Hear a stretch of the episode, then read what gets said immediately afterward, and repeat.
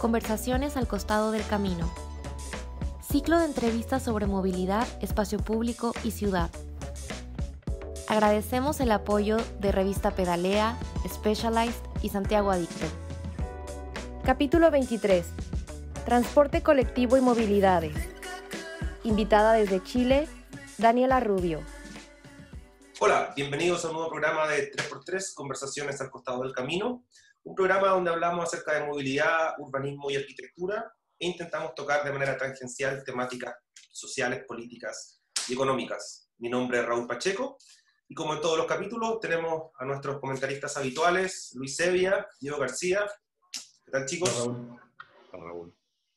En el capítulo de hoy, desde Santiago de Chile, tenemos a Daniela Rubio. Hola Daniela, ¿qué tal? Hola. Gracias por aceptar nuestra invitación. Eh, me parece que se viene una, una buena conversación. Eh, Daniela, le pedimos siempre a nuestros invitados para poder hacer una, una introducción eh, antes de, de, las preguntas que, que siempre hacemos, que se puedan presentar, que nos cuenten un poco acerca de su experiencia, su línea de investigación, de trabajo. Entonces, yo te doy el pase. Bueno, yo soy antropóloga de formación de pregrado, digamos. Tengo también un magíster en urbanismo, en estudios urbanos, entonces desde ahí me he dedicado más que nada al transporte público. ¿ya? Yo trabajé en, en el DTPM, en el Directorio de Transporte Público Metropolitano, que es como la entidad en el fondo que regula Transantiago, la entidad pública que regula el, el sistema de buses. Eh, yo trabajé ahí desde un poquito antes de que se iniciara en el fondo el Transantiago en 2007, así que me tocó como toda esa eh, revolución, digamos, eh, y toda esa carga social, política y terrorífica de estar allá adentro. Eh, trabajé 12 años ahí, de, dedicándome específicamente como a dos ámbitos, uno como, como a, la, a los estudios más bien de usuarios, de la experiencia de los usuarios y cómo cómo se estaba percibiendo el sistema y un poco eh, también desde los proveedores en el fondo del transporte, en el ámbito de los conductores, digamos, cómo, cómo, cómo se puede eh, entregar un mejor servicio a partir del trabajo eh, con los conductores. Entonces, un poco el lado humano del transporte público, eso es lo que me, me interesa y me, me, sigo dedicando a eso. Ahora trabajo en una em, startup, eh, se llama Masbus, que estamos trabajando justamente con conductores y eh, operadores de regiones, eh, preparándolos, digamos, para lo que es la, la, nueva regulación que se viene en regiones, eh, que sería el, el, los perímetros de exclusión. Entonces, justamente también viendo cómo estas organizaciones se tienen que adecuar y tienen que generar cambios, profesionalizaciones, en el fondo nuevos procesos, para eh, esta modernización en el fondo del transporte público que se viene en regiones. Y estoy a la vez estudiando un doctorado en territorio, espacio y sociedad, eh, donde estoy trabajando con, con Paula Girones, mi profesora guía en el fondo, que trabajamos justamente también los temas de movilidad desde una mirada un poquito más amplia, ya no, no, no tan así el transporte público, sino una mirada más, más desde el ámbito de la movilidad. Eh, y ahí estoy trabajando la movilidad desde una perspectiva feminista, o sea, cómo, cómo el transporte público y cómo la planificación de transporte se podría cuestionar o, o, tener una mirada crítica desde el, desde el feminismo, digamos, desde la teoría feminista. Así que en eso estoy. Eh, tuvimos a Paola hace un, hace un par de semanas acá, así que fue una conversación muy agradable. Eh, bueno, y de la FAU yo soy de la FAO. Sí, ahí estoy doctorado. Cámara en este momento. Eh, Daniela, partimos siempre con una pregunta, nosotros tenemos algunas cosas transversales, eh, donde hemos ido recogiendo un poco esta idea que también aparece, lo que comentaba, esta idea de la experiencia, eh, y tiene que ver un poco con cruzar la experiencia con, con la bicicleta, que es nuestra partida, un poco el, el, la punta de lanza de la corporación pedaleable, eh, donde citamos un pequeño extracto del libro Diario de Bicicleta de David Byrne, eh, en relación a la experiencia que él siente con la bicicleta. Eh, Él se refiere a que la bicicleta le da ese sentimiento de libertad, esa sensación física, perdón, de liberación física y psicológica que se experimenta al andar en bicicleta. Ver las cosas desde el punto de vista cercano a los peatones, moverse por ahí sin sentirse totalmente divorciado de la vida de la calle. Es puro placer.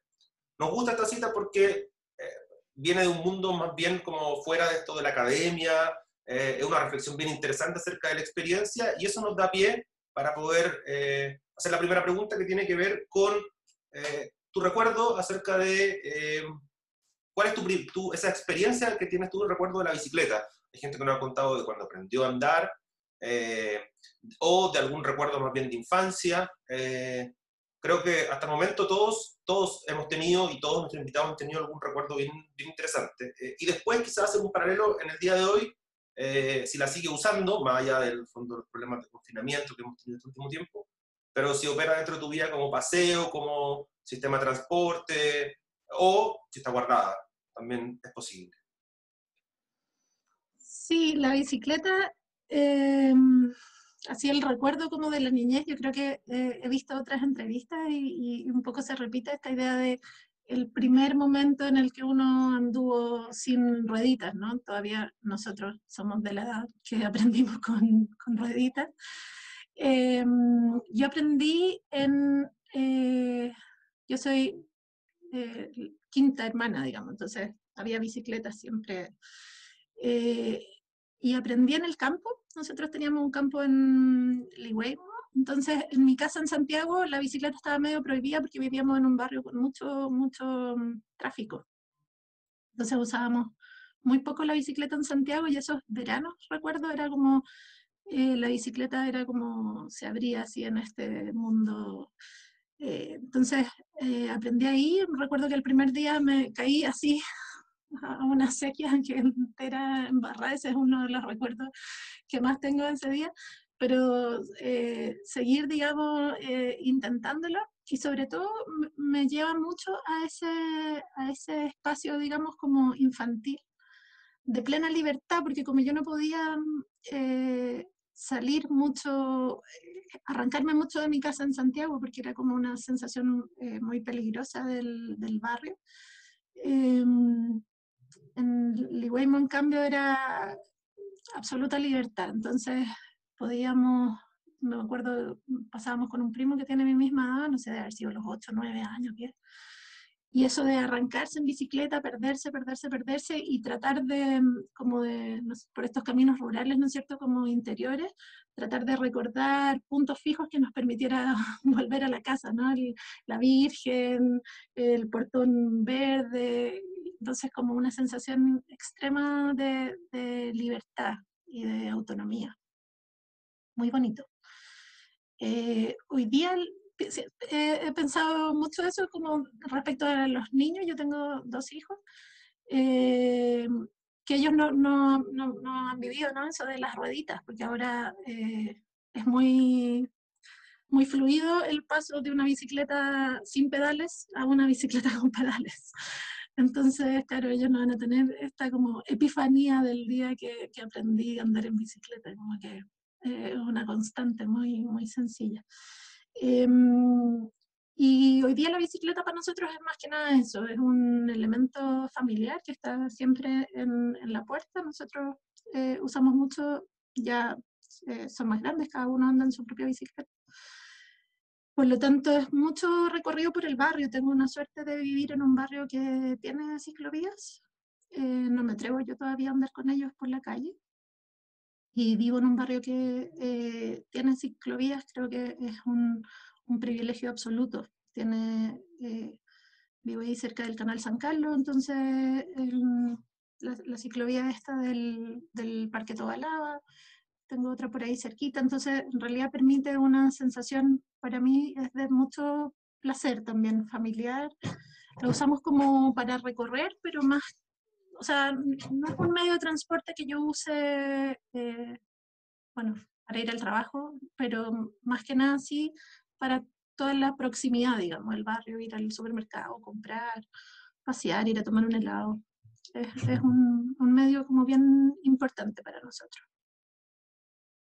Eh, Daniela, y ahí en, esa primera experiencia que poco vinculadas el ámbito urbano con lo rural, porque en, la ciudad un poco era más difícil y, dependía si estaba en un condominio, había más posibilidades que versus si estaba enfrentado a la calle y sin un espacio. Obviamente en esa época eh, uno quizás tiene la relación de haber ido al parque en bicicleta, cosas muy concretas, versus que en el ámbito rural quizás aparece algo que es más natural. Eh, la bicicleta está presente eh, como transversalmente, como para algunos medios de trabajo, para ir a, la huerta, al campo mismo, pero otros dentro del pueblo repartiendo mercancías, no sé. Y ahí está la parcela o este espacio de campo que uno un poco tiene el, la vasteada para poder eh, recorrerla.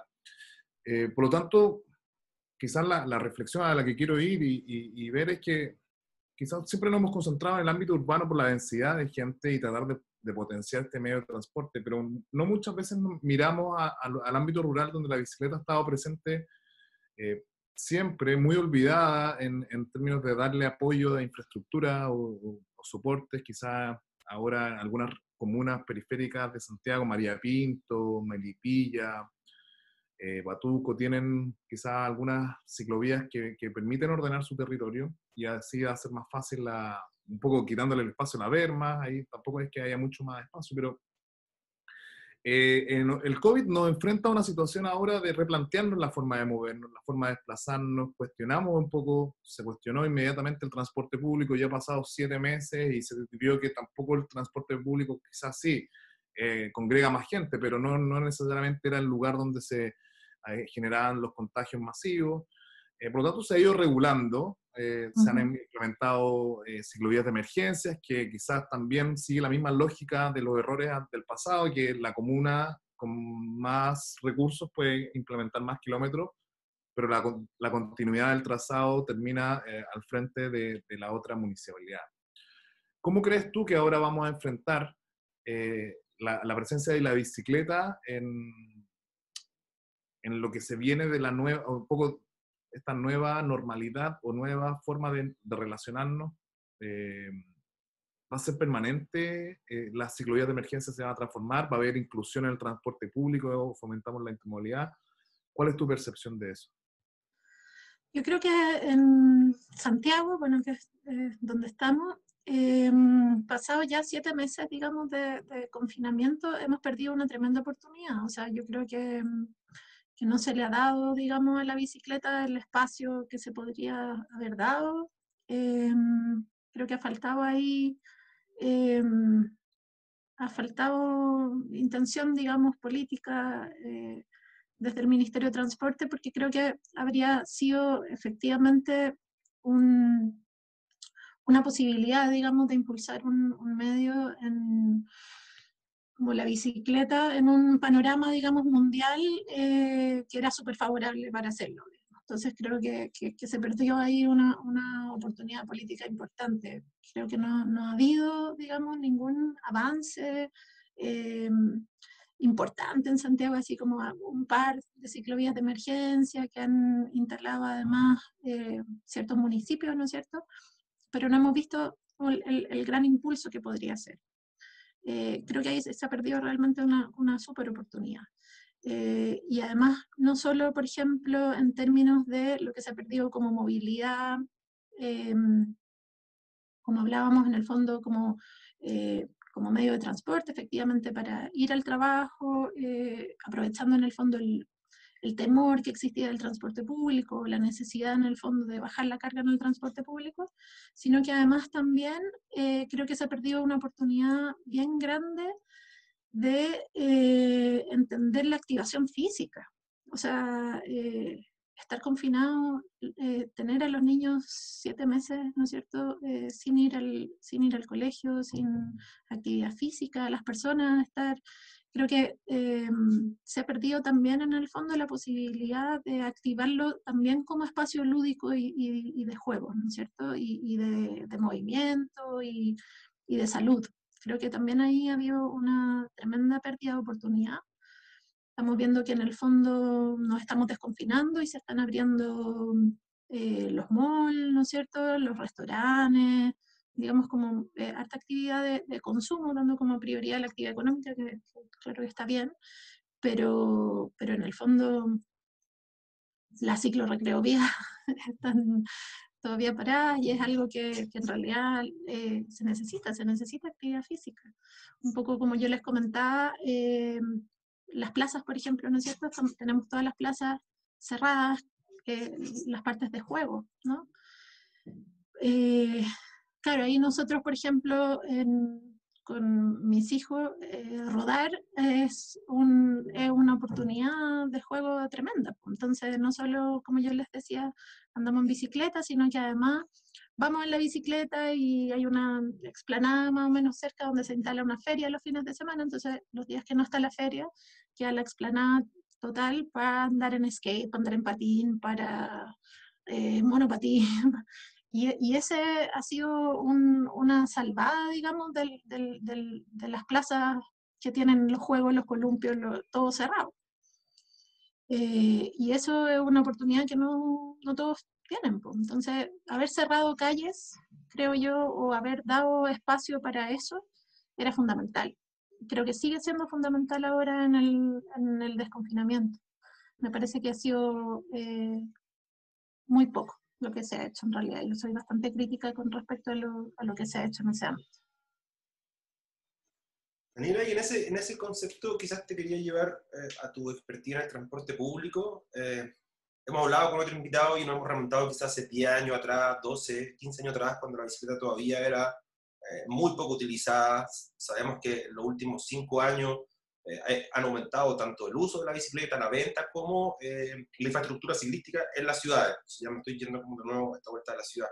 Eh, entonces, te quería preguntar un poco esta experiencia tuya del transporte público y remontarnos a, ese inicio, como ya trabajando en la red, si bien más bien en la red de, metropolitana, un poco cómo se veía la bicicleta en ese tiempo. Siempre se consideró, o sea, se consideró en algún momento como parte de este sistema integrado, se pensó en algún momento en una intermodalidad, o siempre la bicicleta, hablamos nuevamente de hace 10, 12 años, se vio desde esta idea de que era más bien una cosa recreativa, como eh, de domingo, y no tanto como un tema de transporte como lo estamos viendo quizás hoy en día. Mira, el, el problema es la integración, creo yo, entre transporte público y la bicicleta, que podría ser algo que todos en el fondo en términos como teóricos, ¿no es cierto? Todos sabemos que es una relación que podría ser súper positiva, Em, lo, que, lo que nos cuesta o cuesta mucho llevarla a cabo en, en Chile al menos, es más que nada una cuestión institucional, hay, hay, hay, un problema institucional. Hay entidades que están a cargo, hay una entidad que está a cargo del metro, hay otra entidad, ¿no es cierto?, que está a cargo de los buses, eh, el MOP, ¿no es cierto?, está construyendo carreteras, y tenemos una mirada bastante poco integral de la movilidad. No, no tenemos una institución que, mm, que, que, tenga una mirada como más global y que sea capaz en el fondo de planificar esas interacciones entre todos los modos. Por lo tanto, es eh, muy difícil para el, en este caso, por ejemplo, para el directorio de transporte público, eh, incorporar bicicleta porque no, no está dentro de su, de su quehacer, digamos, de su rubro, ni, ni de su ámbito de acción. Por lo tanto, creo que es súper importante darle otra institucionalidad a la movilidad en Chile. O sea, se necesita una mirada muchísimo, muchísimo más global, que, que, que tenga metas en el fondo de, de, de cambio modal, que, que, no solo favorezca en el fondo el transporte público, sino además eh, los modos más activos, pero para eso se requiere que, exista la entidad, digamos, a cargo. Creo que, creo que es en gran parte el, fracaso de lo que estábamos conversando, de lo que hemos visto del, del el fomento de la bicicleta, es que no hay una institucionalidad a cargo de eso. Eh, y ahí em, la, yo estoy totalmente de acuerdo y quizás algunos hablan de que el alcalde mayor podría tener algunas mayores injerencias, pero no, no, hay una visión, una oficina nacional de la movilidad o el Ministerio de Movilidad y Transportes eh, que vea el territorio nacional y que un poco, quizás también aquí entró como con la, la tangente que viene después del estallido social y después ahora con, el cambio constitucional, de entender la movilidad como un derecho y cómo el Estado proporciona eh, la, posibilidad de, fomentar los modos activos, eh, invirtiendo en infraestructura en vez de invirtiendo en concesiones, o sea, como va a haber un cambio de modelo. Entonces yo quiero llevarte ahí a, tu visión desde la, de la política pública, desde una experiencia del directorio de transporte público metropolitano que cambió, que yo creo que fue lo mejor que pudo haber hecho eh, frente a, al negociado que había de las micro amarillas y no, había una, ausencia de una planificación de transporte, esta, la integración que tiene Transantiago con el metro. Eh, es algo que es admirable, la posibilidad de tener varios eh, tipos de viajes. Obviamente hay un cambio cultural que, que con el tiempo se ha ido mejorando y en ese sentido yo soy muy transantiaguista porque porque nos invitó a caminar, nos invitó a planificar el viaje, nos invitó a pensar que tengo diversidad de modos para llegar al mismo lugar, de un punto a otro, por distintos modos de transporte. Bueno, esa es una experiencia donde se, se, arma este directorio de transporte público metropolitano que tiene mayor injerencia que los municipios, por lo tanto, de una u otra manera se han ido impulsando eh, ya después de, no sé, 15 eh, años, 13 años que está implementado. Eh, se mueve la ciudad, pero, pero por otro lado, eh, me llama mucho la atención de que una ciudad con pandemia, a las 8 de la noche se termina el transporte público. Eh, ¿Qué pasa entonces? De las 8 a las 5 de la mañana fomentamos los modos privados. Ah, porque hay toque que quedan, se supone que no va a salir, y la emergencia eh, y la situación de, la, de, la, de, los que trabajan en, en, servicios. Bueno, eso son cosas invisibles que no los ven y que quizás nosotros somos los que podemos, que estamos más vinculados al transporte, poder ponerlo en evidencia. Entonces, ahí te quiero llevar a, cuál crees tú que debieran ser una o dos, tres políticas públicas que nos ayuden eh, desde lo general al ámbito nacional hasta la ordenación del territorio local. Sí, yo, bueno, yo también obviamente soy transantiaguista absoluta, pero soy muy crítica de cómo, de cómo se implementó en el fondo eh, la política, sobre todo como por una, creo que creo que el estallido social ha dejado súper en claro la importancia de la movilidad, ¿no? Es como tanto eh, este año que hemos vivido, ¿no? Tanto de estallido como de pandemia. Em, algo que ya eh, se empezó a visualizar, ¿no es cierto?, con el Transantiago, como esta política pública que cambió absolutamente la movilidad de las personas, sin, creo yo, bueno, yo ahí soy antropóloga, entonces además me tocó estar justamente trabajando ahí y ver un, un cambio muy radical en la experiencia cotidiana de las personas y cómo eso no había sido considerado en la política pública. ¿no? Eh, entonces soy muy crítica a, a, a eso, a ese, a ese, ámbito específicamente, cómo, cómo, se hizo un trabajo eh, muy técnico, con ciertas como presunciones, ¿no es cierto?, de que las personas iban a aprender solas a, moverse, de que la racionalidad, ¿no es cierto?, del usuario los iba a llevar siempre a levantarse antes, revisar cuál era el recorrido que les servía, elegir el más óptimo y eficiente. Hay toda ahí una, serie de, de, presunciones en el fondo eh, que efectivamente no fueron así y el cambio fue demasiado brutal en algo que es muy cotidiano y no nos habíamos dado cuenta lo importante que era en el fondo el hecho de moverse diariamente. Y creo que esa, esa importancia de la movilidad, que además eh, es cada vez como creciente en, en, las ciudades, ¿no es cierto?, ha quedado muy, muy patente en, en Santiago a partir de, de, ahí. Y a partir del estallido, ¿no es cierto?, donde además el transporte se termina eh, convirtiendo en el, en el símbolo ¿no? del, del, del, estallido social. ¿no? Em, evadir, otra forma de luchar, el saltar el torniquete como, como un símbolo, ¿no es cierto?, también de, de transgresión, de, de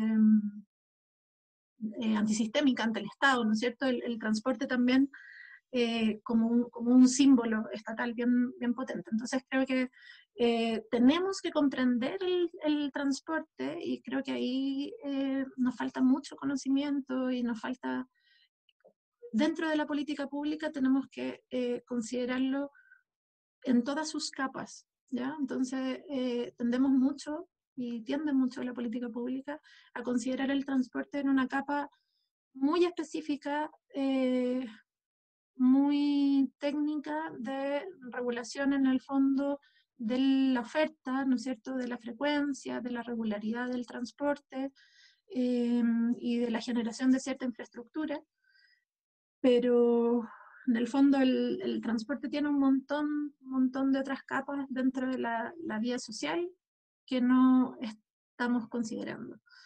Em, yo lo veo ahora, por ejemplo, en los procesos de regulación que se están llevando a cabo en regiones, yo estoy totalmente a favor, ¿no es cierto?, de tener una mayor regulación del transporte. Creo que es súper necesario, creo que el Estado, como lo planteabas tú, Diego, tiene que hacerse cargo en el fondo. Es necesario que invierta en transporte, que subvencione los servicios, eh, porque es un derecho a la movilidad, etcétera, etcétera.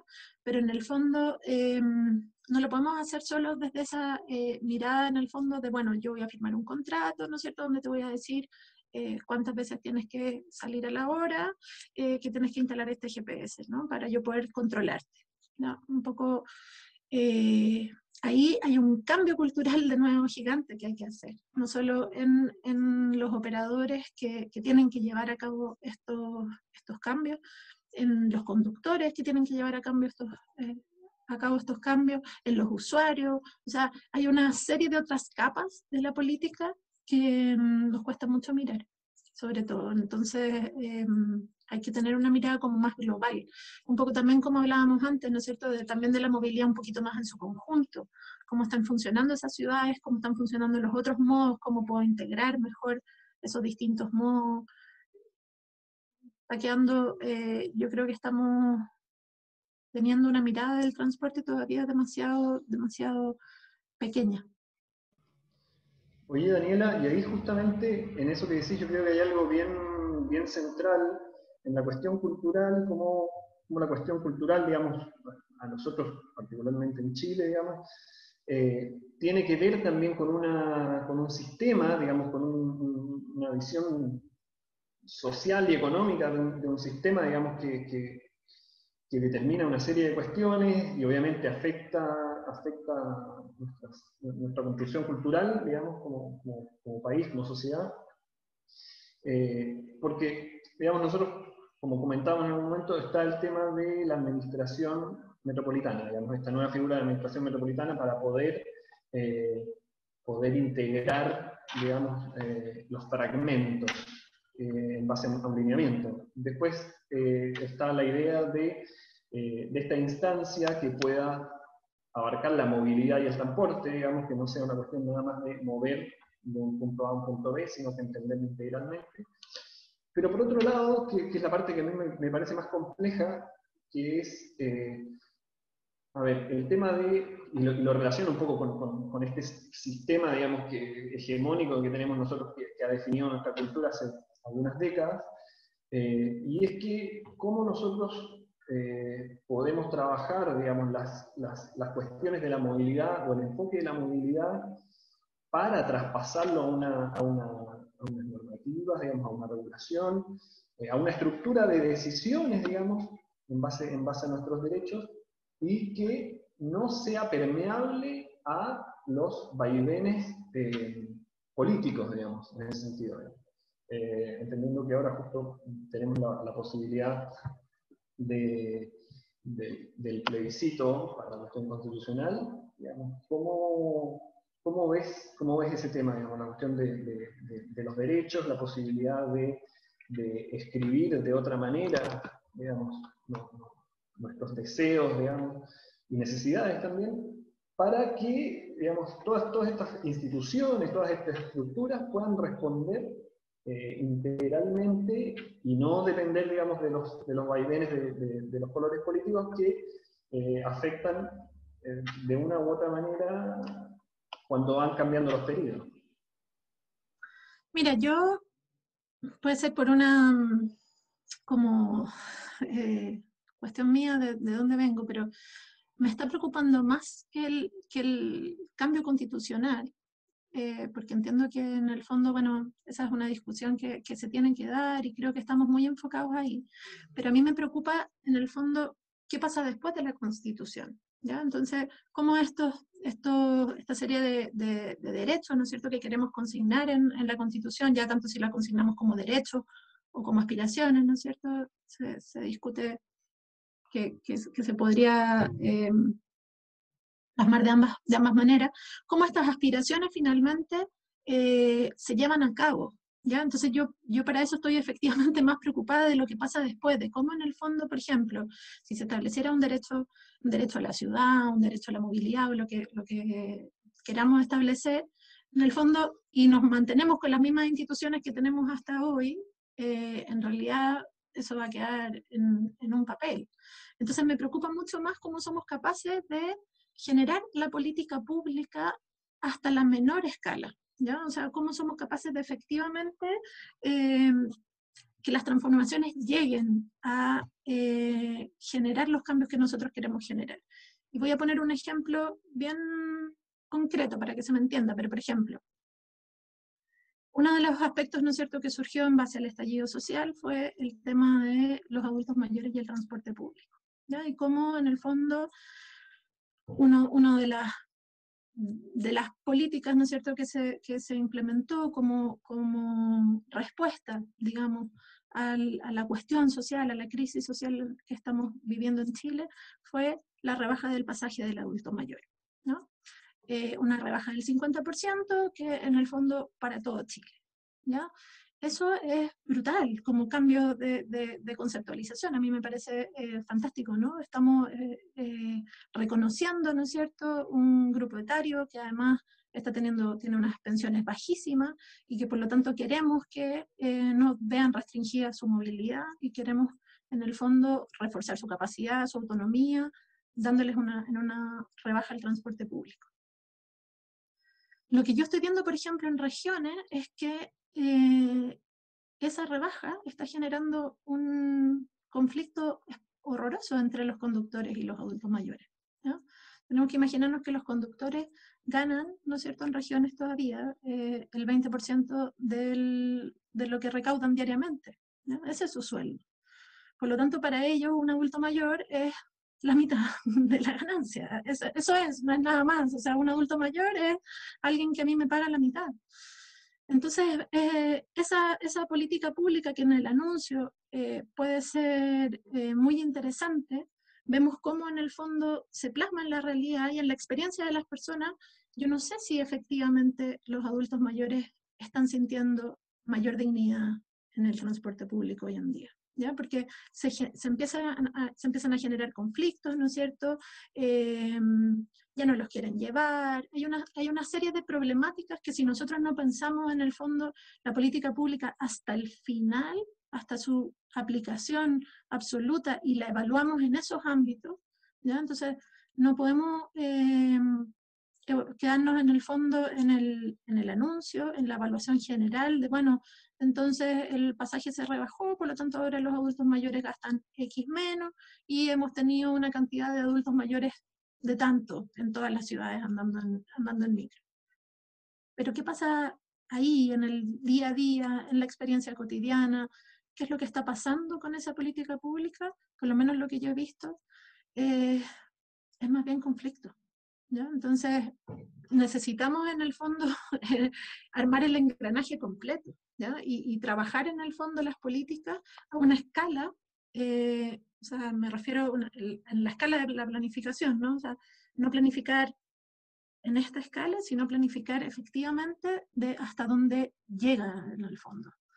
¿Y qué está pasando ahí? Y ahí mm, la mirada de nuevo de la política de transporte debería ser mucho más amplia porque ahí hay un problema en la estructura de pago, ¿no es cierto?, de los conductores, los incentivos que tienen para llevar a los adultos mayores, y hay una serie de problemáticas en el fondo de las cuales no nos estamos haciendo cargo.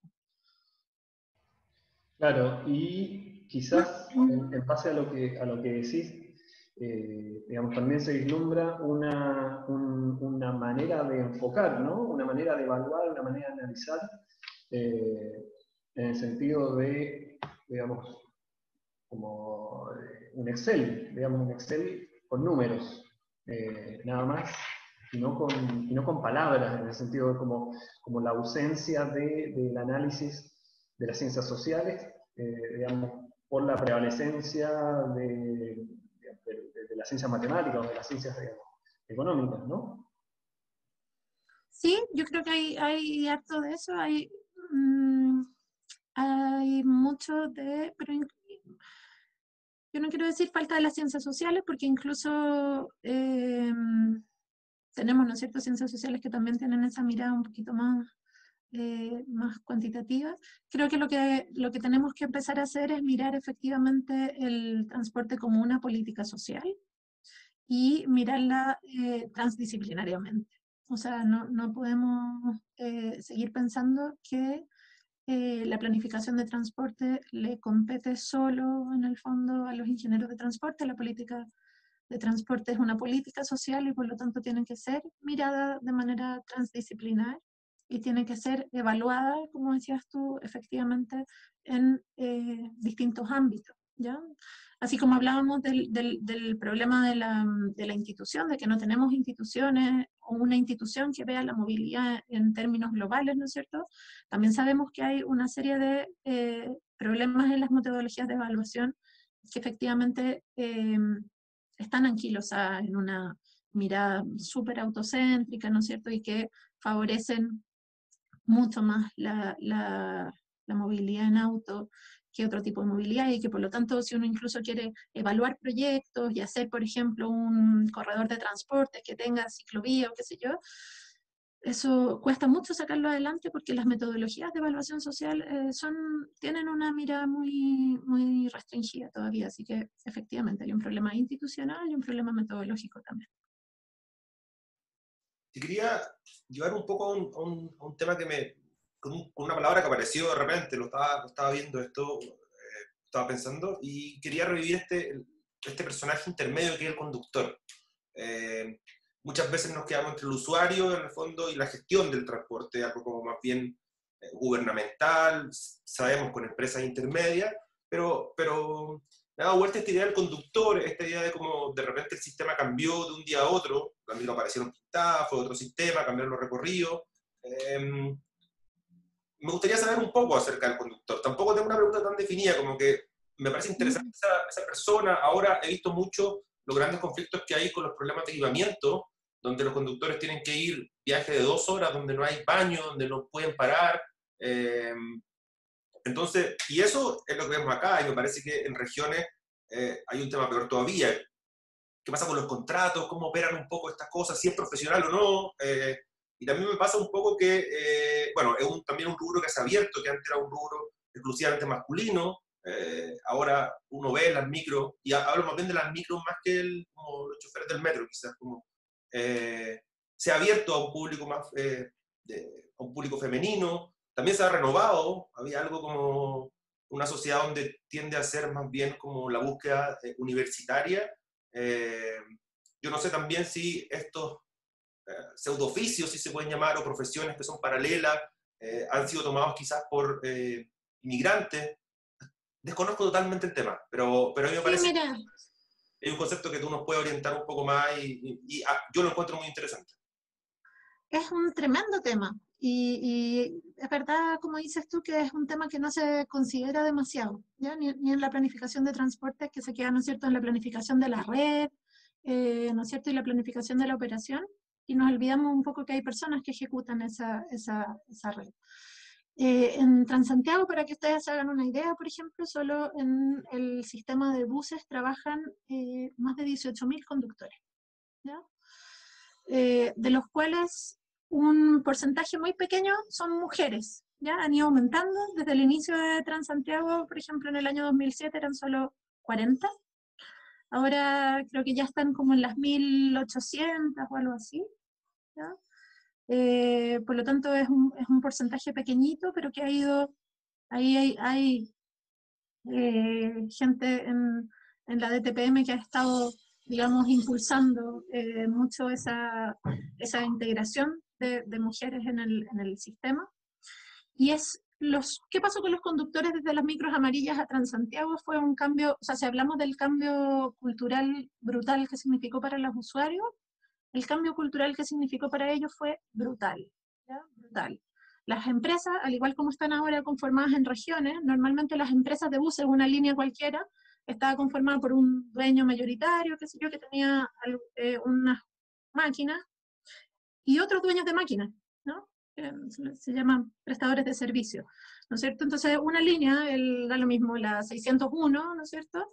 Eh, tiene varios microempresarios, digamos, ¿ya? Efectivamente así.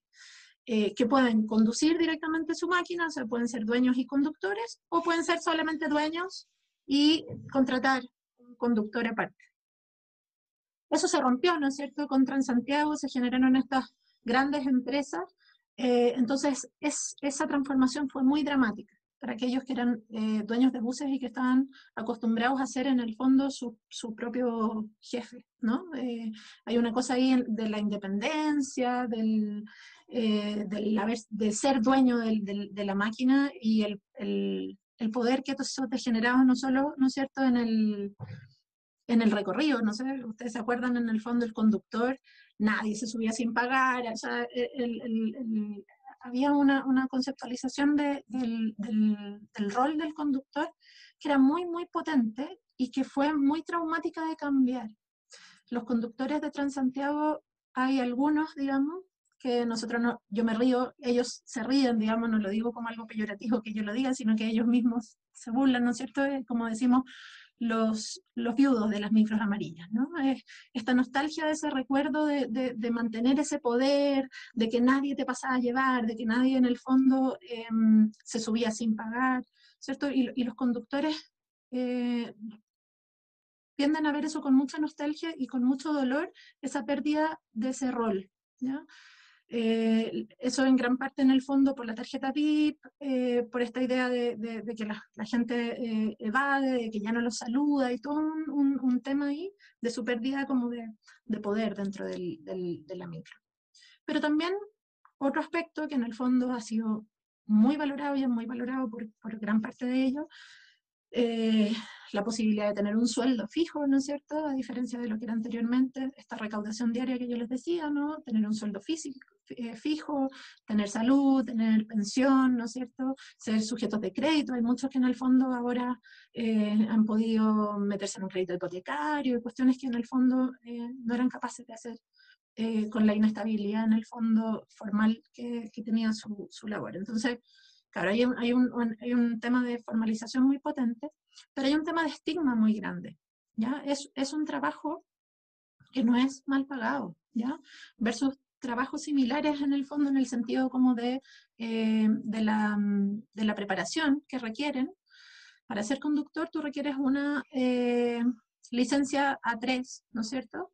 Es una licencia, hay poca eh, gente que la tiene, ¿ya? Entonces hay déficit, hay mucho déficit de conductores. En, solo en Transantiago faltan más de 1.500 conductores, es algo, eh, pasa algo muy similar en regiones.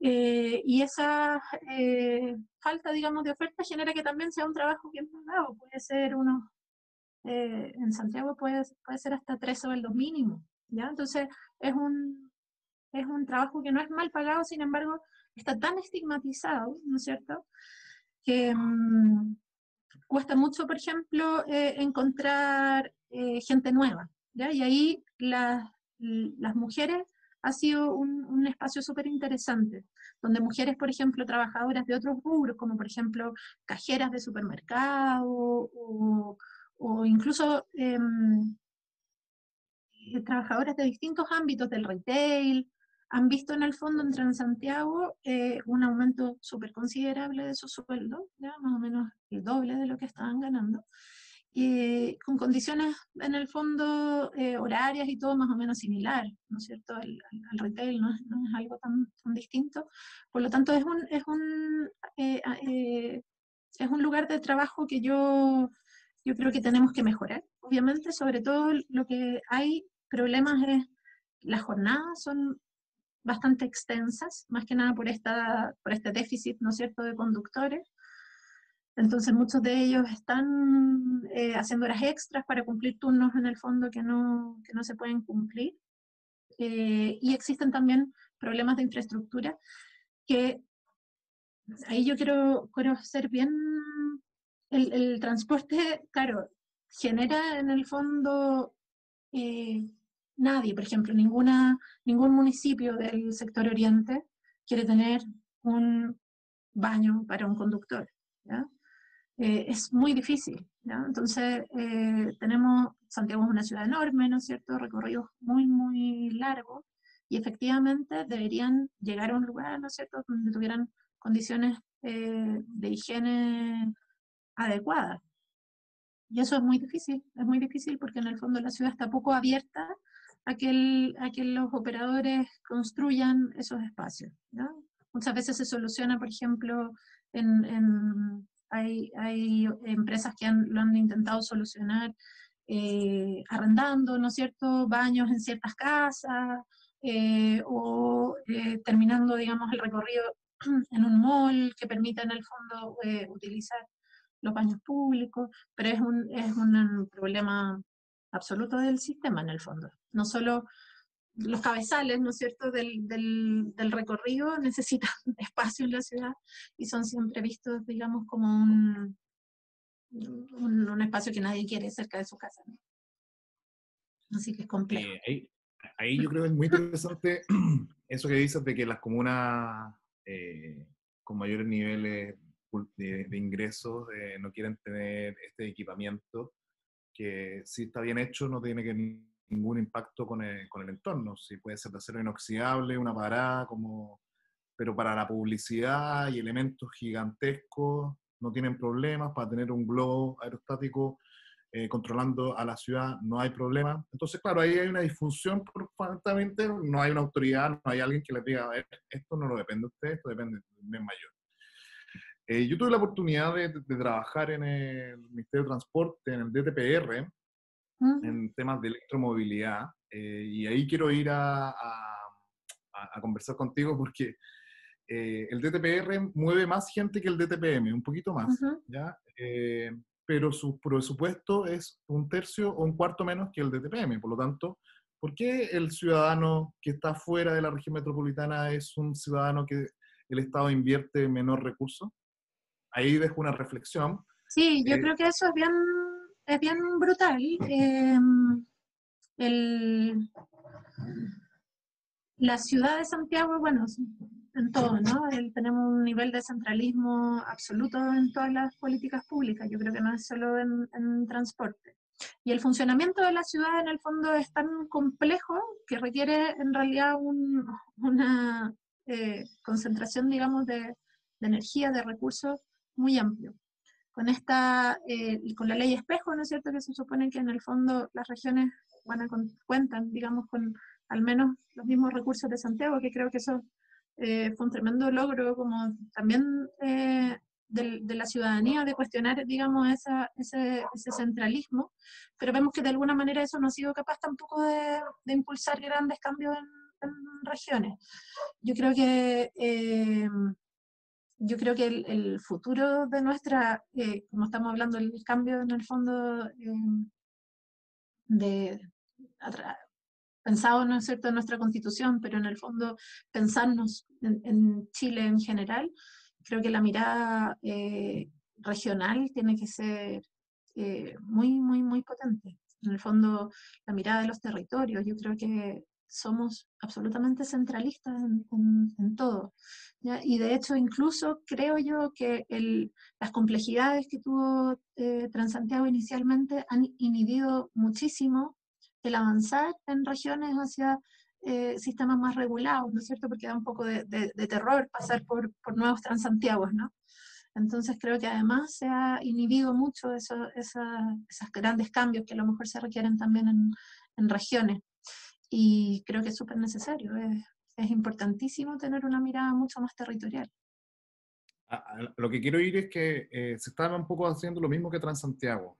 Eh, no aprendemos de las lecciones. Se están eh, instalando electrocorredores, donde el vecino de la línea que no toma los adultos mayores va a seguir estando. Entonces, son estos maquillajes que te tratan de mostrarte como un país eh, en desarrollo, eh, pero que en la práctica eh, están corriendo de manera desigual. Entonces, antes de poner electrocorredores, ¿por qué no refundamos el, modelo de pequeños sistemas de transporte públicos, pero realmente públicos, que sean como una empresa del Estado o una empresa regional de transporte y que vele por su desplazamiento? Entonces, eh, un poco poner las luces de que están muy concentrados en poner buses eléctricos, que me parece muy bien con el respeto al medio ambiente, pero todavía no estamos preparados y todavía no tenemos los, los, costos para poder hacer ese cambio sin haber arreglado otro tema de la casa. Es como, bueno, sigo teniendo el baño con gotera, pero voy a poner, eh, voy a eh, cambiar la, el punto de vista. Sí, yo creo que ahí, eh, bueno, un poco lo mismo que hablábamos de em, la integridad ¿no? de, las políticas de transporte y esto de no, quedarse solo en el fondo en la, primera capa, sino de ser capaces de eh, ver eh, todos los ámbitos. Yo creo que nos, em, nos engolosinamos mucho con los temas tecnológicos. Ya yo ahí soy crítica respecto a, a esta como gusto, digamos, por impulsar tecnología solamente, ¿ya? Pensando que, bueno, eh, primero fueron los GPS, ¿no? Que todos los buses de Chile tengan, eh, tengan GPS, ahora que, que, tengan buses eléctricos. Si bien el, yo creo, los buses eléctricos es cierto que generan una percepción de calidad mucho más alta, eso no hay ninguna duda, nosotros lo hemos evaluado, los usuarios evalúan muy bien los buses eléctricos, hay una sensación sobre todo que provoca el silencio, ¿no es cierto?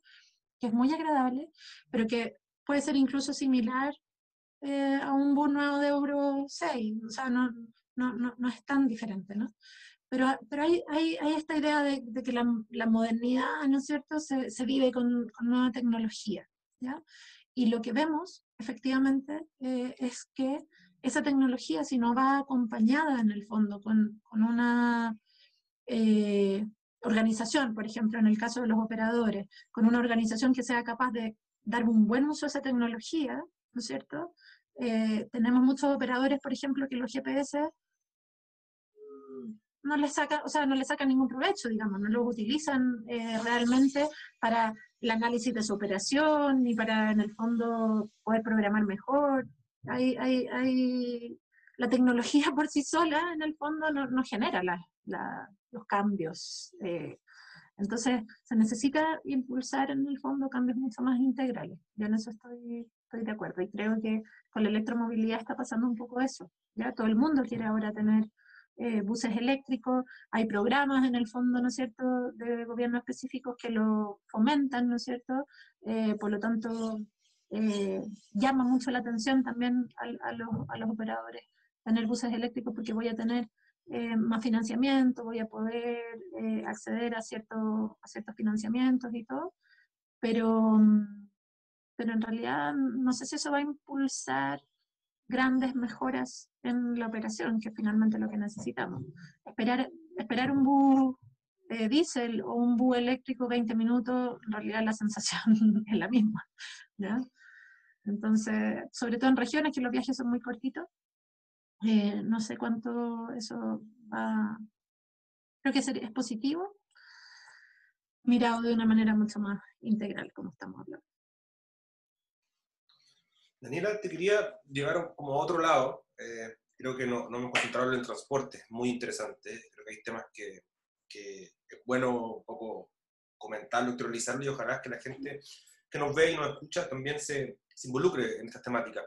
Eh, mi pregunta apunta un poco a la idea del espacio público y quizás hacerlo referencia a esta idea del espacio público eh, femenino, un poco que lo he contado, esta, esta investigación doctoral. Hay harto de tu, de tu estudio también como en, el fondo en el, en el, urbanismo, en el espacio público, y creo que no me he dedicado al transporte, entonces quiero como, tampoco, siempre esta pregunta se vuelve laxa, eh, es más bien un poco traer temáticas acerca de este espacio público y quizás relacionarlo con la investigación que estás haciendo y, y eso. Yo me he interesado mucho en algunos conceptos que, plantea el feminismo que me parecen y con harto ruido en la casa, así que no sé si se escucha mucho, pero bueno. Eh, que creo que, que son, son relevantes cuando queremos pensar y, y, soñar, ¿no? Como eh, nuevos modelos eh, o nuevos sistemas.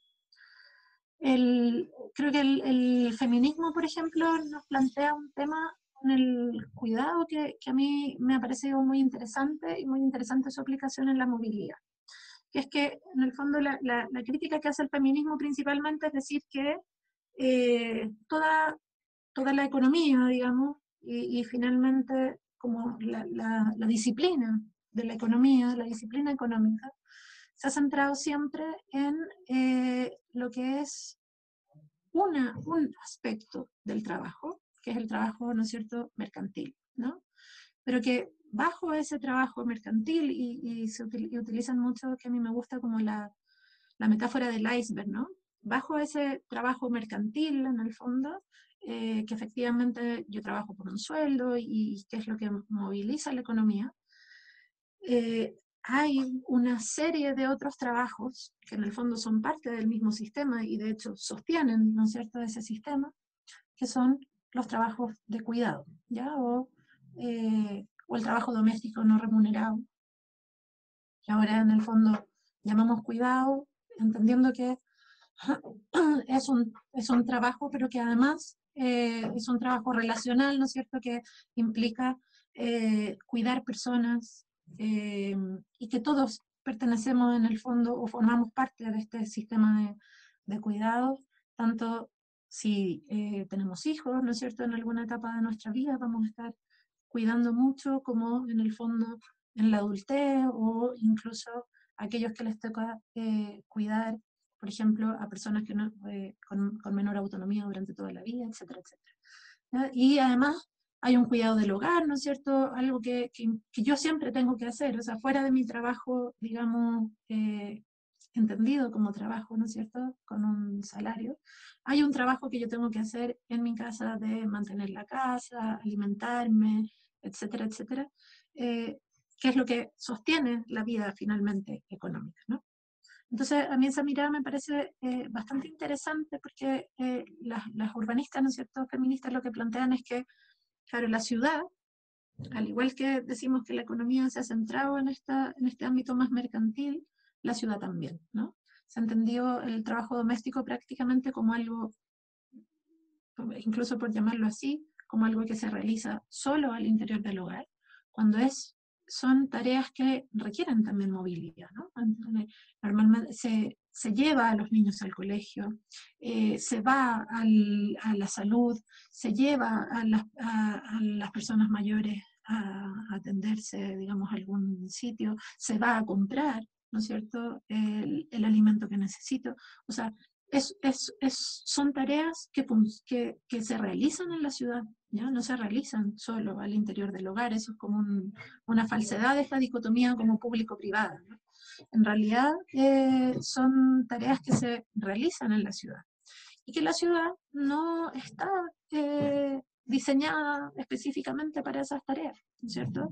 Entonces hay un, hay un tema con, con los espacios públicos, efectivamente, con la accesibilidad de los espacios públicos, muchas veces no están pensados, ¿no es cierto?, ni para niños, ni para coches, ni para sillas de ruedas, ¿no es cierto?, ni para personas mayores. Entonces, no, no, estamos hablando de, minorías, ¿no?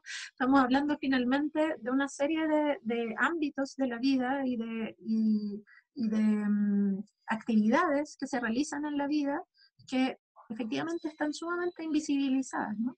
Entonces, em, cuando intentamos como cambiar ese foco y cómo podríamos pensar en una ciudad amable, digamos, o, que facilite esas labores de cuidado y en un transporte público que favorezca y facilite esa movilidad que requiere el cuidado, nos pone en otra perspectiva, ¿no? que yo creo que es sumamente interesante. Normalmente el transporte público eh, como está planificado para, eh, principalmente para sus horarios como de, mayor exigencia, ¿no es cierto? Está eh, pensado principalmente para em, estas grandes demandas que se dan en las horas juntas, que tienen que ver principalmente con los horarios de entrada y de salida de los trabajos, porque son aquellos horarios donde se genera mayor demanda, ¿no? Y el trabajo de cuidado es algo que ocurre durante todo el día, ¿no es cierto? Y en diversas direcciones, por lo tanto es algo muchísimo más complejo de, a lo que dar respuestas, ¿no? Eh, entonces, le hemos hecho un poquito el, el quite, ¿no? Eh, como, como demanda, ¿no? pero, pero es interesante porque si quisiera, si, si damos vuelta un poco la mirada y pensamos que esas labores eh, son justamente las que eh, sostienen la vida, ¿no es cierto? Eh, ese es un, término que se establece en el fondo en el feminismo, ¿no es cierto? La sostenibilidad de la vida, cómo, cómo estas labores permiten en el fondo que se sostenga la vida cotidiana. Em, es, es, interesante pensar cómo, cómo pudiésemos diseñar ciudades y transporte para eh, ese tipo de movilidad. Lo mismo cuando pensamos en las ciclovías, por ejemplo. Yo creo que es súper interesante esa mirada también para quienes promueven eh, la, mm, la bicicleta o los modos más activos, porque también para quién estamos diseñando eh, ciclovías o infraestructura ciclista. ¿La estamos diseñando efectivamente con una mirada más integral? ¿O la estamos diseñando también para un supuesto cuerpo ágil, ¿no es cierto?, que va al trabajo y vuelve, eh, que viaja solo, ¿no es cierto? Yo tiendo a pensar que, que estamos cometiendo de alguna manera el mismo error de eh, percepción y estamos diseñando esas infraestructuras hacia este mismo sujeto o, ente hegemónico de alguna manera, que, em, que, es un sujeto hábil, ¿no es cierto? Eh, ágil, de edad media, eh, que viaja solo o sola, ¿no es cierto? Y que eh, no requiere mayores facilidades. Entonces creo que, estamos un poquito en ese, en, ese, en ese mismo círculo. Y creo que romperlo requiere un, esfuerzo grande, un esfuerzo grande para que incluso pensar que las ciclovías eh, puedan ser usadas por eh, personas mayores en, en, triciclos, digamos, ¿no? Como los vemos en otros eh, en otros países, ¿no es cierto? Que ya las personas mayores en el fondo utilizan mm, triciclos o, o, familias completas que puedan moverse en las ciclovías. Yo creo que ahí compra, ¿no? Sí, no, yo creo que hay algo fundamental en lo que decís tú y es como, eh, no sé, la, la, heteronorma ¿viste? masculina occidental de, hombre en edad productiva, eh, de clase media, eh, digamos, ese, ese, concepto que es el que hoy domina las decisiones y, digamos, y el diseño de, de, nuestros espacios y de las ciudades, es, o sea, es, momento ya de desarmarlo. O sea, cuando en ese sentido, digamos, nosotros desde, desde la corporación estamos estamos súper en esa línea, digamos. O sea, la, la, mirada feminista en el fondo lo único que hace es venir a integrar una mirada, digamos, que hoy solamente representa a una parte de, de la sociedad, digamos, muy pequeña, y que es la que toma las decisiones, y que es por, la por, por lo general la que, la que tiene el poder, digamos. O sea, cuando el chiste que se hace siempre de que si el hombre fuera el que tuviera los embarazos y el que tuviera la capacidad de parir, el, el parto sería, digamos, el aborto sería, sería ley hace siglos, siglos. Entonces, en ese, en ese, sentido a nosotros nos parece fundamental. Y lo que decías al final, eh, nosotros justo una, una, pequeña anécdota nuestra del trabajo de la corporación, nosotros desde a partir de 2020 hemos venido haciendo un trabajo de, de reconfiguración, eh, por un lado, eh, yendo a, profesionalizar un poco, digamos, y tratar de que nuestros trabajos sean más relevantes, tengan la capacidad de ser más relevantes, de generar más cambio. Y parte de eso fue, digamos, pensar en que, en que nosotros no podíamos seguir teniendo una mirada de esa manera, de, digamos, del espacio, de la sociedad, de la comunidad, del territorio, sino que nosotros tenemos que tener una mirada más amplia, digamos, y algo tan sencillo como decir, oye, la imagen que nosotros tenemos de nuestra corporación, hoy lo que representa, o hasta fin de 2019 lo que representaba, era un hombre atlético masculino arriba de una bicicleta de dos ruedas. O sea, en el fondo eh, representaba esa imagen, que, digamos, ese concepto que, comentaba al principio, y eso fue la base, digamos, de, como de la refundación y de cómo, cómo se quiere mirar ahora y tiene que ver con, con, el, conversatorio que armamos, ahora, digamos, pero eh, nosotros estamos totalmente en esa línea y, entendemos que es fundamental, o sea, que es fundamental entender que nosotros vivimos en un lugar donde estamos todos y tenemos que integrar eh, las miradas que por siglos han estado postergadas y el tema de, de, la infraestructura ciclista para, para la diversidad es, es, fundamental. O sea, hoy hablamos de la bicicleta, pero deberíamos hablar de los triciclos, eh, digamos, de, las sillas de ruedas y de una serie de movilidades que no tienen espacio, básicamente. No solo no tienen espacio, sino que no tienen facilidades para, para, hacerlo.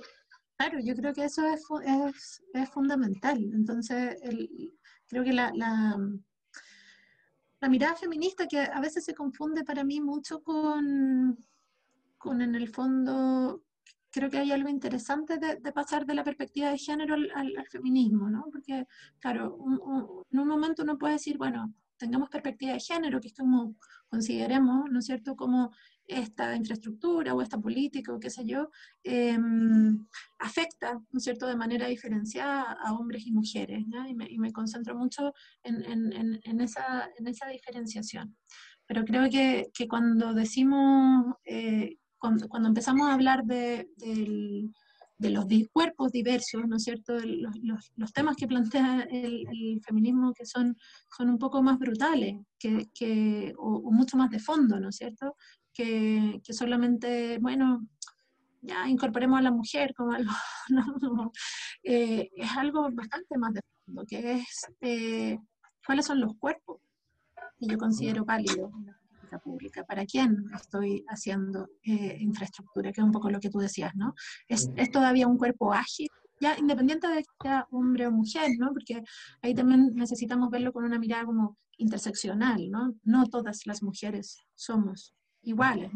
Eh, yo tengo muchísimos privilegios que evidentemente eh, a mí me ponen en una situación bastante más parecida a este hombre hegemónico, a lo mejor, que, que, a una eh, mujer de otra, eh, de otra clase social, racializada, ¿no es cierto? Hay, hay, un montón de aspectos en el fondo que una mirada interseccional que entiende que en el fondo todas las eh, los ejes de desigualdad se juntan además, ¿no? Y, se experiencian de manera distinta. Por lo tanto, no es lo mismo, no es lo mismo ser una mujer racializada, que vive en Chile, que tiene tres hijos en una familia monoparental y que necesita en el fondo moverse con todos ellos para todo lo que, para a dónde va, ¿no es cierto? Porque no tiene eh, ninguna red y ningún lugar donde dejarlos, por ejemplo. Eh, eso, es, eso es bien, bien brutal, ¿no? Eh, como tampoco en el fondo son iguales un hombre que anda en bicicleta, ¿no es cierto?, que los hemos visto toda la vida en Chile, con todas las herramientas atrás, ¿no es cierto? Eh, máquinas de cortar pasto gigantes, ¿no es cierto? Eh, para trasladarse kilómetros desde su casa al, al, trabajo, al hombre joven que vive en, un sector central, ¿no es cierto? Que, que utiliza eh, la bicicleta para, transportarse. Es importante como una mirada interseccional, ¿no es cierto?, donde consideremos todos los ejes de desigualdad, creo yo, y es importante la mirada de los cuerpos como, como algo bien, bien relevante para pensar en el fondo hasta dónde, quiénes son estos cuerpos ágiles, y finalmente eh, los cuerpos ágiles que, que pueden andar en, en, una bicicleta de dos ruedas de manera solo, independiente, es un fragmento de la vida pequeño, En el fondo, si uno, si uno empieza a considerar niños y, nos vamos hacia la adultez, eh, y además las interdependencias entre ellos, ¿no? Porque ni los niños andan solos, eh, ni muchas veces los más mayores pueden andar solos. Por lo tanto, también hay relaciones ahí de, de interdependencia que son muy potentes y que es necesario eh, observar, ¿no? Por lo tanto, este, cuando dejamos cuando no, no, pensamos en el fondo en esas interdependencias y pensamos en un carril de bicicleta que no te permite ir con alguien al lado o, o, o, que, o que, tiene un flujo de autos, ¿no es cierto?, brutal en la orilla. Yo, por ejemplo, que les decía que ando mucho en bicicleta con mis hijos, yo hay ciclovías que, que no, simplemente no, no ando en ellas, ¿no? Porque yo sé que mi hijo, tiene, o sea, tiene cierto, cierto grado de descontrol, ¿no? Y, que pierde la línea en un momento. Entonces yo no puedo andar en una ciclovía que, que sea, que tenga ese, ese peligro, por ejemplo. Eh, es un tema, un tema esto como de la participación, de la, inclusión. Eh, parece, parece, ser que aquí queremos hablar de inclusión sobre personas que, que son puntuales, pero en verdad hay un montón de elementos intermedios, tanto como los niños y, la vejez, claro, creo yo. Hay una pregunta que le hacemos a todos, pero yo no la hago. La hace Luis y yo solo como que le doy el pase para que, para que le entre. Gracias, Raúl. Eh, ahora vamos, vamos cerrando ya la, conversación.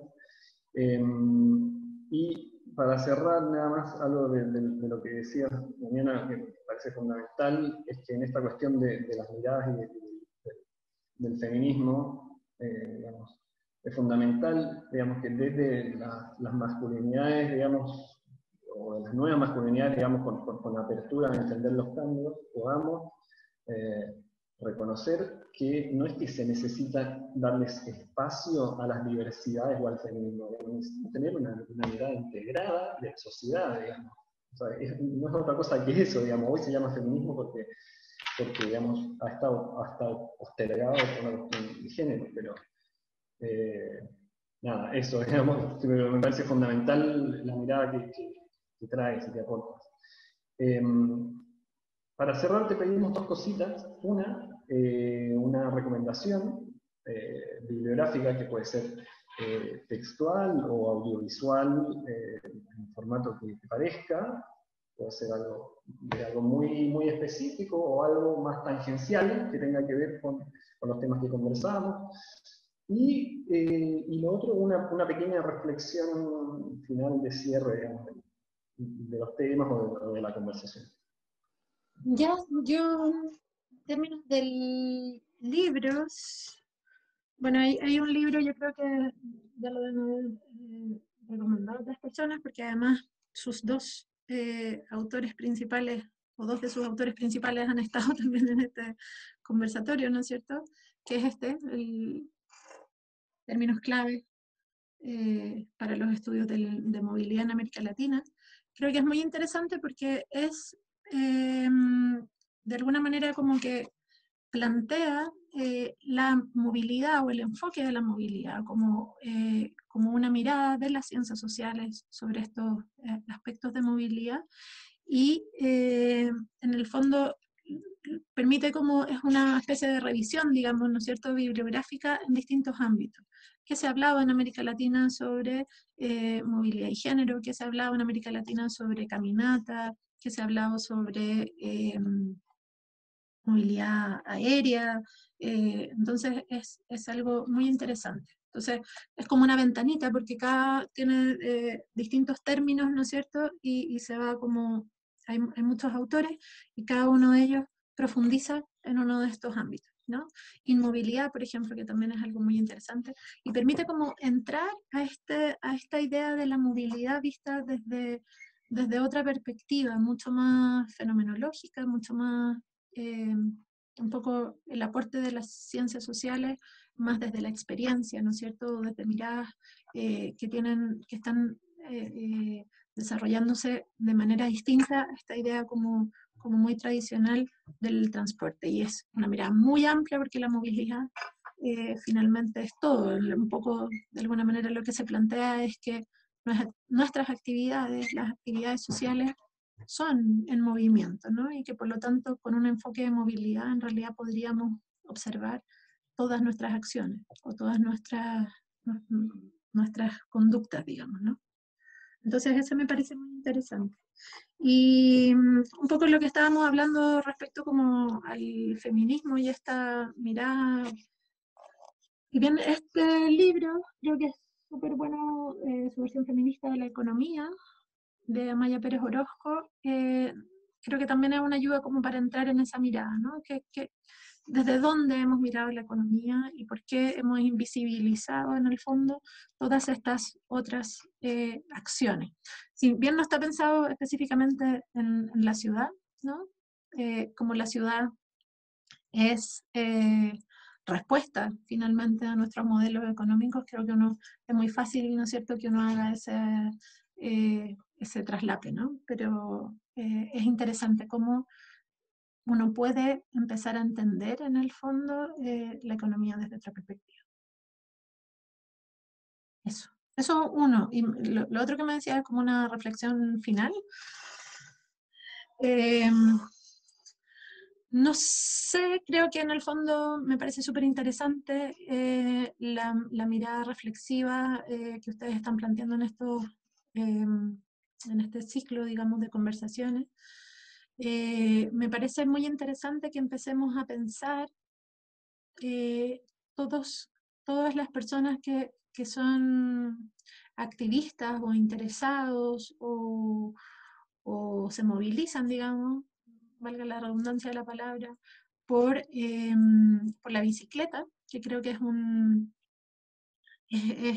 tenemos un, movimiento muy activo en, en, Chile y en general en Latinoamérica hacia la bicicleta, me parece súper interesante que ampliemos esa mirada hacia el transporte público y que empecemos a pensar en el fondo en la movilidad y en la sinergia y, en, lo positivo que puede ser empezar a pensar eh, ambos eh, elementos de manera más integrada. Entonces, como que me parece súper interesante que ustedes en estas conversaciones también hayan incorporado eh, estos temas porque creo que tenemos que pensar la ciudad. Finalmente, en el fondo, quiero decir que tenemos un enemigo común que es el auto, porque no, eh, no quiero plantearlo así, ¿no? Quiero plantear que cada modo tiene su, su espacio, ¿no es cierto? Y, y hay que darle el espacio que le corresponde, pero como en este momento en el fondo tiene mucho más espacio del que corresponde y hay que acotarlo, ¿no? Podríamos decir que estamos eh, de alguna manera en la misma lucha, así que creo que es creo que súper relevante empezar a pensar eh, la movilidad eh, ciclista y el transporte público de una manera mucho más integrada. yo quiero darte las gracias, Daniela, por la conversación de hoy día, por parte del equipo, de somos unos interesados del transporte en todas sus dimensiones. Eh, nos encanta el transporte público, eh, los, trenes, eh, la bicicleta, o sea, como que tratamos de abordarlo de, de, todos los, aspectos. Y me quedo con mucha, mucha información desde la percepción más humana de la, del transporte público, eh, cómo este se vincula tanto en, tu experiencia en la región metropolitana a la hora de planificar el Transantiago, pero ahora ya en la práctica trabajando con los operadores en regiones, tratando de revertir desde otro, capacitando, que creemos que de, los pilares de, nuestra organización está la, educación. Eh, si bien hay una educación bien técnica a la hora de operar estas máquinas gigantes que mueven el flujo y hacen, permiten el desarrollo de las ciudades y de los territorios, pero por otro lado también la percepción y cómo eh, ese, detalle de la experiencia nos permite eh, considerar a la hora de planificar, a la hora de repensar las ciudades, tomarlas en cuenta y no un poco seguir repitiendo los modelos antiguos, ingenieriles, duros, rígidos, que buscaban eficiencia, pero no buscaban eh, mejorar o satisfacer una experiencia de, desplazamiento ya llevamos un poquito más de una hora, eh, se nos hizo muy corta la conversación, quizás nos quedan temas ahí eh, abiertos, creo que parte de la bibliografía eh, y, el hecho de poder haber conversado con Dan, con Paola, creo que también va enriqueciendo y vamos haciendo triangulaciones que quizás ya pensando en el próximo año, ir haciendo unas mesas redondas, compartir sobre un tema, una pregunta, dos preguntas concretas y, apuntalar ahí la, la experiencia de ustedes. Así que muy entretenida la conversación, eh, muy agradecido de, tu tiempo y de, tu relato. Así que muchas gracias. Muchas gracias a ustedes por la invitación. Espero que no haya habido mucho, mucho ruido. No, nada, estuvo súper bien, Daniela. Muchas gracias de nuevo por tu tiempo. Un placer conversar contigo y me quedo, digamos, con, con la idea de, de, lo cuantitativo y lo fenomenológico como una variable, digamos, que fundamental eh, en toda esta cuestión, en todas, todas, estas evaluaciones y los análisis, la manera de entender, digamos, cómo, no, cómo nos movemos y cómo nos relacionamos. Así que muchas gracias. Gracias a ustedes. Me sumo también a los lo agradecimientos, Daniela, ha sido una conversación muy, muy interesante. Eh, sobre todo verlo desde el lado del transporte público de alguien que estuvo adentro. Habíamos visto muchos temas como desde una opinión más bien eh, externa. Y concuerdo que siempre se nos quedan temas en el tintero, el tiempo pasa volando y, así que agradecerte eh, y nos despedimos. Chao chicos, nos vemos. Hasta chao, chao, muchas gracias. Bien, gracias por todo. Conversaciones al costado del camino. Conversaciones al costado del camino. Ciclo de entrevistas sobre movilidad, espacio público y ciudad. Agradecemos el apoyo de Revista Pedalea, Specialized y Santiago Adicto. Corporación Pedaleable